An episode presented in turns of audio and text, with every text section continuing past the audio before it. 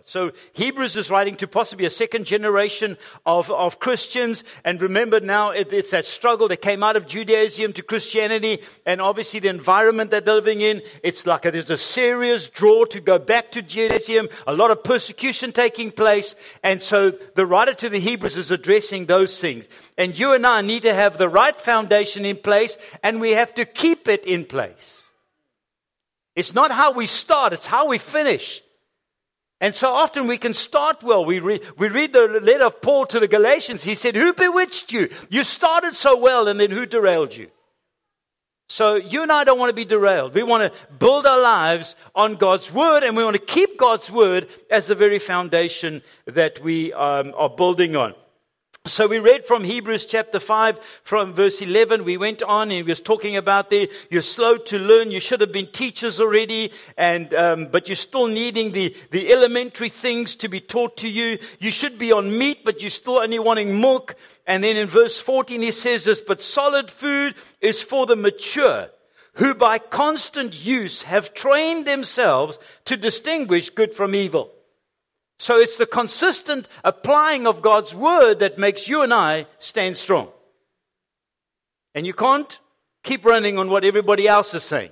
So coming to church is great because you're hearing the word, but you need to be generating faith for yourself from your time in God's word. You need to be falling in love with His word. So He gives teachers, He gives all that kind of, but He still, it doesn't take away your and my reliance on Him and reading His Word and His Word stirring us. So we're picking up from Hebrews chapter 6 this evening and verse 1 it says, Therefore, let us leave the elementary teachings about Christ and go on to maturity.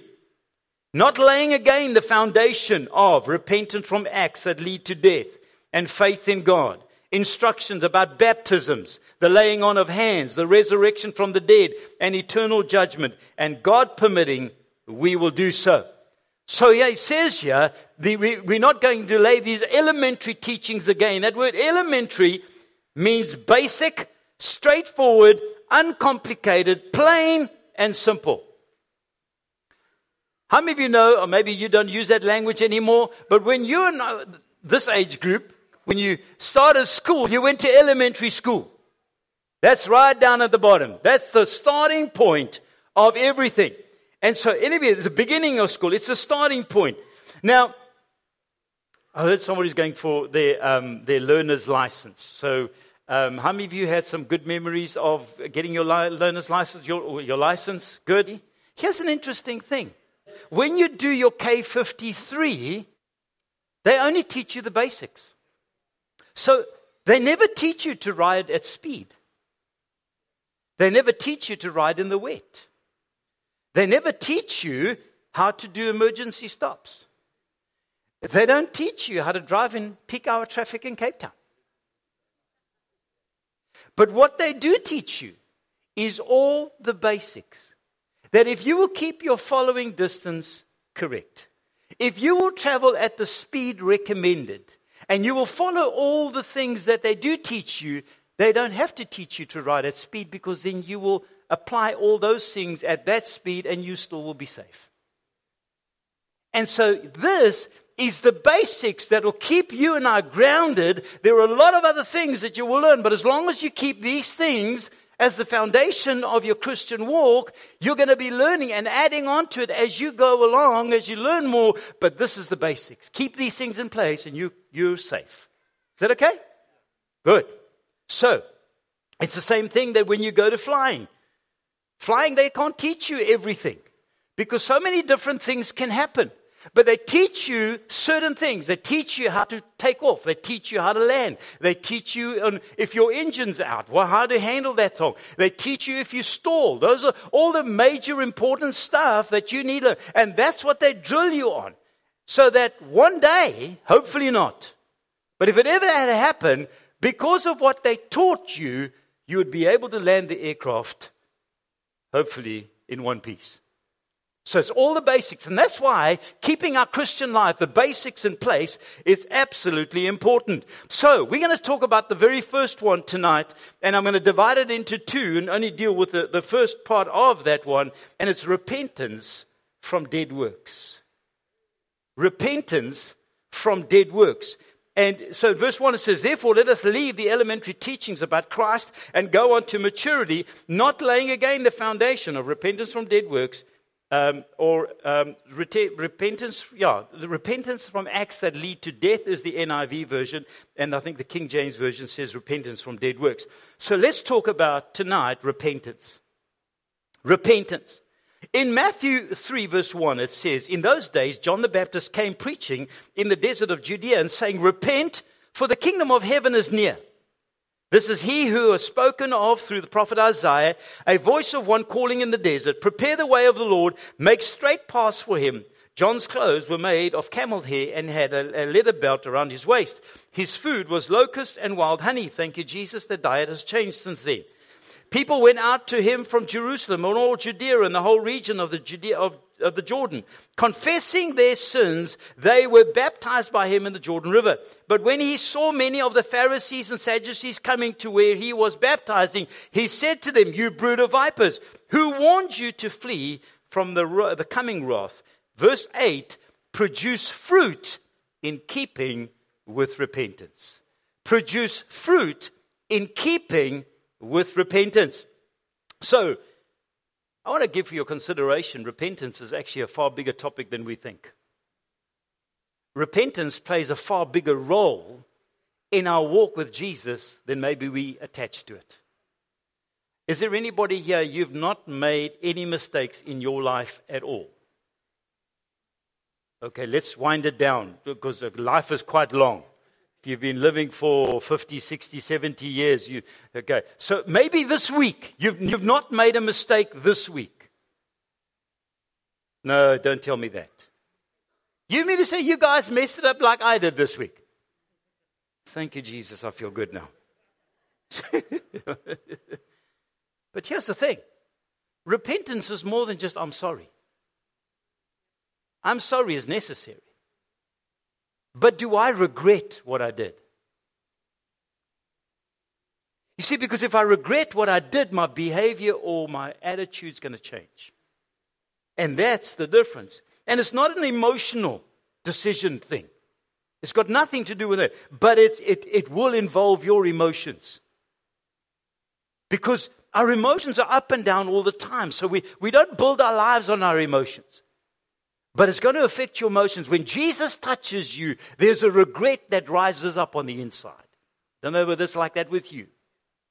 I remember the other day coming to church here, and um, there was some crazy driver um, that did some crazy thing, and Shirley was sitting in the back. I know that she wasn't kind of like focused too well, and, and when she saw it, she kind of like screamed, ah! And I got a big fright. Now, how many of you, when you get a big fright, you don't respond all that well? I didn't respond all that well. What are you doing? anyway, the car was very silent from there till here. And when I stopped over here, I said, what? I want to apologize. I shouldn't have spoken to you and responded and reacted, but I got a fright. Please forgive me. See, so there's, there, there's some things. So repentance is the core value of Christianity. Do you want to get close to Jesus? Yes? No? Good. Repentance is one key. Repentance, keeping a short account of the things that we're not hitting the mark. Keep a short account of it. Put it right. Fix it quickly. So Jesus is speaking in Luke 24, verse 45, and he said, Jesus opened their minds so that they could understand the scriptures. And he told them, This is what is written the Messiah will suffer and rise from the dead on the third day, and repentance for the forgiveness of sin will be preached in his name to all nations, beginning in Jerusalem. So part of Christianity is about the preaching of repentance from our sin. Sin is knocking at our door all the time. Before the children of Israel could enter, take Jericho, in Joshua chapter 3, verse 5, Joshua told the people, Consecrate yourself, for tomorrow the Lord will do amazing things among you. But what did they have to do first? Consecrate themselves. Peter speaks about the wider body and the, uh, and the, the uh, he's possibly speaking from Rome and it's a time of great persecution. And he says this in 1 Peter 1.14, as obedient children, do not conform to the devil's desires you have when you lived in ignorance. But just as he who called you is holy, so be holy in all you do, for it is written, Be holy, because I am holy. So when we come in contact with a holy God, he is going to touch something in our life. That's not right. Yes?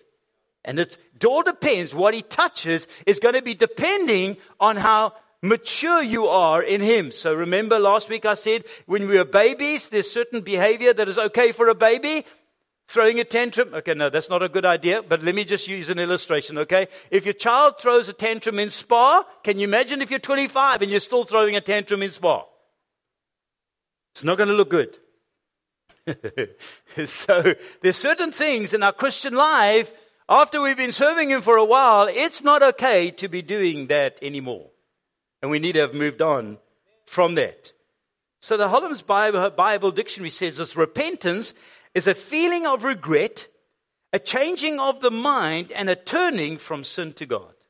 That's the process. A feeling of regret, a changing of the mind, and then a turning from my sin to God. Repentance is that progress. What's the progress? Regret. Regret. I am sorry that I did this. It's, it's kind of like, it, it, I'm trying to find some nice words to put in over here on how regret feels like. It's like that sick feeling on the inside of you. Why did I do that? What was I thinking? Why did I even, why did I open my mouth? That regret.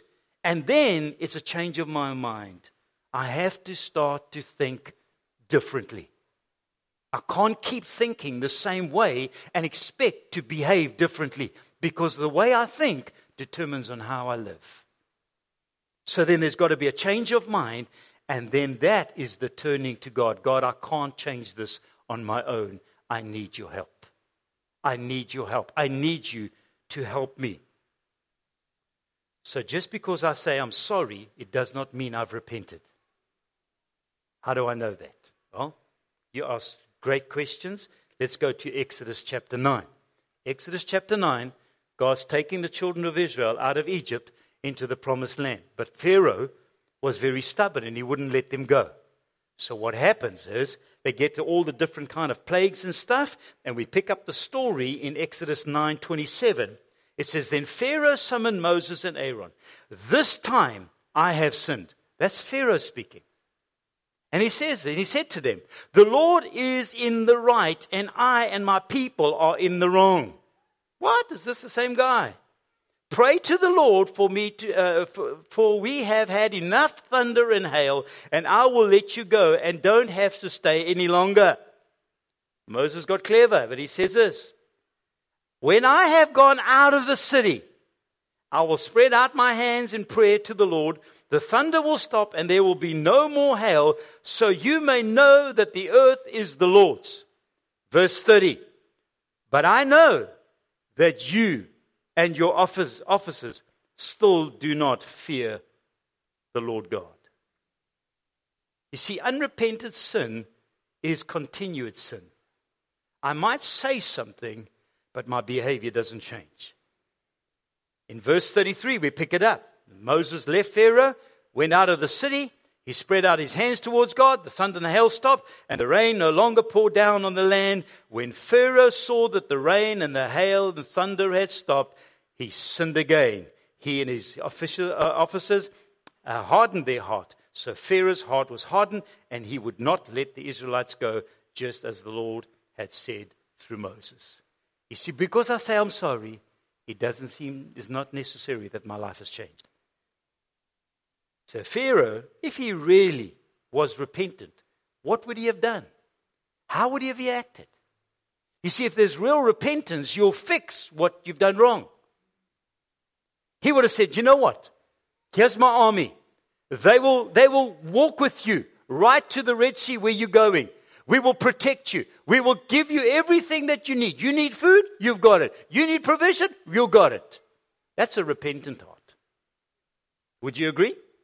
Yeah. Not just stop the thunder. So repentance takes responsibility for your actions. And then ask yourself the question what must I do to fix it? You see, words out of my mouth doesn't necessarily uh, doesn't um, means nothing unless it's followed by actions.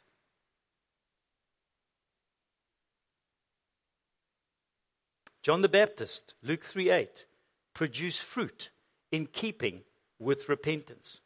Let's have a look at 2 Corinthians 7. The background is Paul had to deal with some harsh things, uh, issues with the Corinthian church, and had to uh, uh, be a bit straight with them. And he says this in 2 Corinthians 7:10.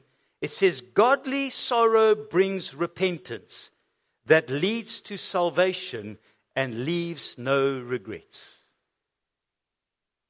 It says, "But worldly sorrow brings death. See that this godly sorrow has produced in you." what earnestness, what uh, earnestness to clear yourself, what indignation, in other words, a righteous anger, what alarm, what longing, what concern, what readiness to see justice done. At every point, you have proved yourself to be innocent in this matter. So even though I wrote to you, it was not on account of the one who did the wrong or of the injured party, but rather that before God you could see yourself how devoted to us you are by all this, we are encouraged. In other words, Paul's saying when you got rebuked, you changed everything and you started to live a totally different way. So, godly sorrow will produce a change in behavior. Did you notice the day that you gave your life to Jesus and you really meant it, things changed? So, when, when, when I gave my heart to the Lord, it, uh, I was in a bad space, and we'll, we'll leave that for another time on uh, maybe giving a little bit more detail on that one. But I, I, went and I found a church. I got saved. That, so Friday, I was in a very bad space. Gave my heart on Sunday. And Monday morning, when I went back to work, it was a totally different Basil that was at work. The very things that made me angry and the reactions that I wanted to and, and, and were thinking about doing were not there any longer. And they never changed. They kept treating me exactly the same, but my behavior changed in the sense of how I responded to them. And then I knew God is real. Because I was in a bad space when I gave my life, but Monday I realized what I responded to on Sunday was real. And God is real. And He changed. He changed everything. He didn't take away the problem. Problem was still there. But it changed the way I saw things and through eyes through which I looked. And that was the evidence of repentance. A godly sorrow will uh, um, starve that ungodly behavior. See, nobody can change us. If we don't want to change, nobody's going to change us. It's you and I that say, I've had enough of this. And it's you and I that turn around. You see, repentance is a 180 degree turnaround. So you're walking in this way, you repent, you turn, and you walk away from that thing. And keep walking away from that thing. Never go back there. Never go back there. Never feed that thing again. Remember that lion wants to eat you. And if you keep feeding the lion, the lion's going to eat you. You keep making the lion stronger. So that's why when you walk away from that thing, that's what repentance is. When I walk away, I'm starting to starve the lion, and he loses his power in my life. There's a TV program, Pensacola. I don't know whether any of you, but it's like in the 80s, somewhere along the line. And it was, Pensacola is all about like a, Air Force unit. And um, there was a young fighter pilot training, and there was an area that was cordoned off where they would do their, all their training. But there was another young pilot that um, kind of like got lost and flew into this no fly zone area. And anyway, they, him at high speed, this little pur aeroplane came through, and well, they managed to miss each other. But the little aeroplane kind of like got a fright, got caught up in the in the um, the turbulence, whatever, and crashed, and the occupants died.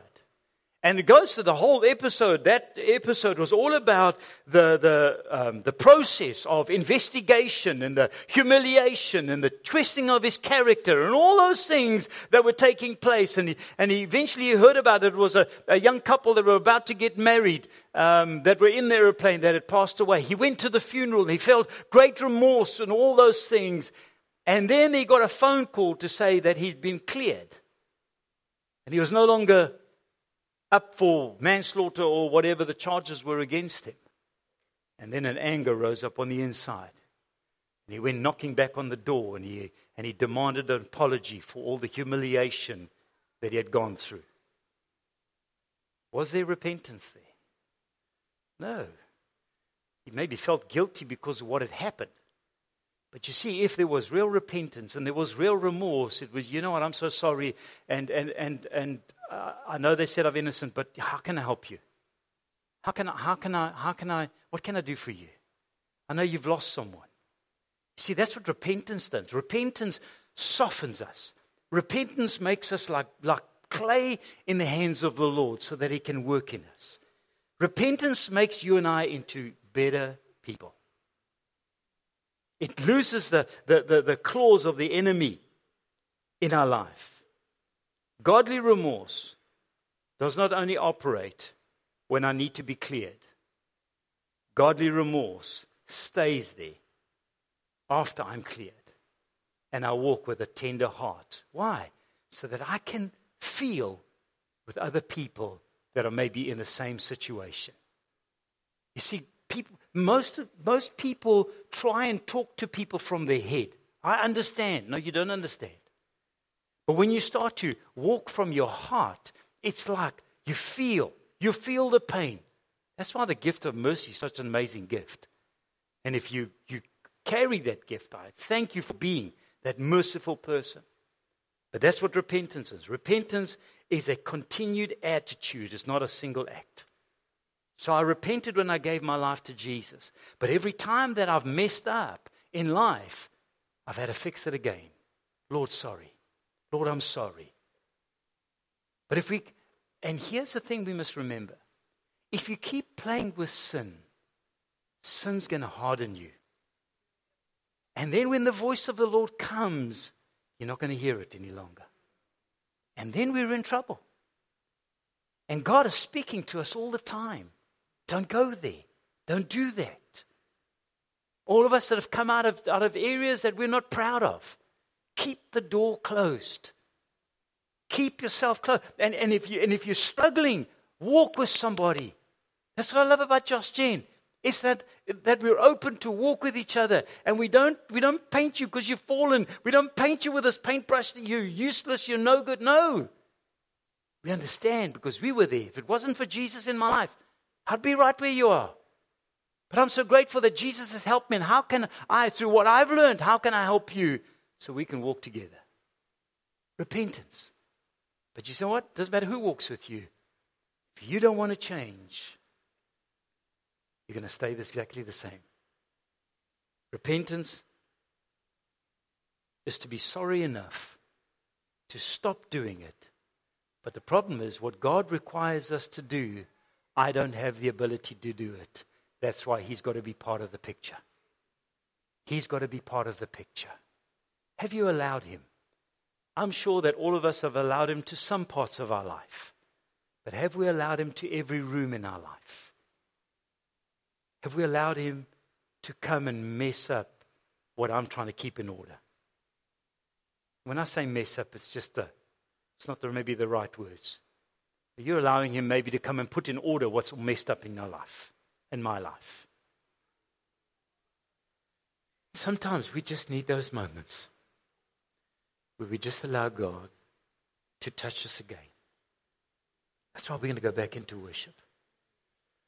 And I'm asking you, will you be bold enough to allow Him to touch areas in your life that maybe you've been hiding? You see, we want revival. We want the power of God to show up. We want the miracle working power of Jesus to manifest. But you know what? It comes through a clean heart. It comes from a clean heart. So before we go into worship right now, I want to ask one question. Maybe you're sitting over here right now and you've never given your life to Jesus. You're hearing all these crazy stories and you're wondering, how do I start? You start by surrendering your life to Jesus because He's the only one that can change it. And if you've never done that, I want a privilege of just praying with you right now. But maybe there's another group of people. Maybe you did one day. But stuff's happened and you become hard in your heart and you and you, you, you know that you're really not walking with Jesus any longer. You talk about Him and you're comfortable and you know enough about the Word, but you know deep inside your heart, you know what? I don't connect with Jesus anymore. And I believe that's a starting point because God's going to radically change a lot of things. So I want you to ask you to be bold. If that's you, you've never given your life to Jesus Christ, or you have, and you know you're not serving God, you've kind of like what you call backslidden, you've gone and become lukewarm, and you want to fix that right now before we go into worship. Is there anybody saying, Yes, that's me? Will you put up your hand quickly and just, we want to pray for you, pray with you? Is there anybody inside us? Yes, sir, thank you. Yes, sir, thank you, thank you. Is there anybody else? Remember, you can't answer for other people. Thank you, sir. You can't answer for other people. You only answer for yourself. Other people will answer for themselves. So forget what people have done to you. Forget what people have said. Forget how people, but ask yourself, what do I need to fix? Because remember, when you fix your things, the peace of Jesus comes. So for all of those that have put up your hand, I want to ask you, I'm sure if you are visiting over here, can you maybe come and talk to Adam or myself? Those are kind of two faces. There are other elders as well. Um, but those are two faces that you've seen, and we can help you. And if you are in the church, go and talk to one of the elders. You know them. And let's put things right. So I'm going to lead us in a prayer, and I want to ask everybody will you pray this in faith together with them? You bow your heads right now. Forget about everything else. Will you say, Lord Jesus, I come to you today, acknowledging you as the Most High God. And I realize I need you. So I invite you, Jesus, to come and take residence in my heart. I give you my life. I declare you are the Son of God. And I believe in my heart that you were raised from the dead. Forgive me of my sin and take my life. Will you help me fix my life, Jesus? I love you. Amen. Father, in Jesus' name, I pray for every hand that went up. I'm asking that, Father, the, the, the, the things that the enemy have done to bring destruction in their life, we break it now by the name of Jesus. We sever every link that every life has connected to darkness. We break it. And in its place, we speak the life of Jesus to come and to change everything. We bless them today. We speak peace upon their life instead of the chaos that's there right now. We speak wholeness over their life instead of brokenness. I thank you for it in the name of Jesus. I bless them today. I thank you that they, when they walk out of this place, they will know that they've met with the living God. In Jesus' name, amen. Worship team, can I ask you to come up, please? Now, here's the thing. If you don't let down your guards, if you don't make yourself vulnerable, nothing will change. So I'm asking you now Forget about everybody else in this room because now it's you and Jesus. And if he wants you to kneel, you kneel. If you feel that you need to lie down in the corner, you go and do that. But I'm asking that you would now worship him from your heart and allow him to cleanse you, wash you, because he has a great future for you. The Bible tells me he holds you in the palm of his hand. He says you're the apple of his eye. That means you're special and you're valuable to him in Jesus' name. Adam?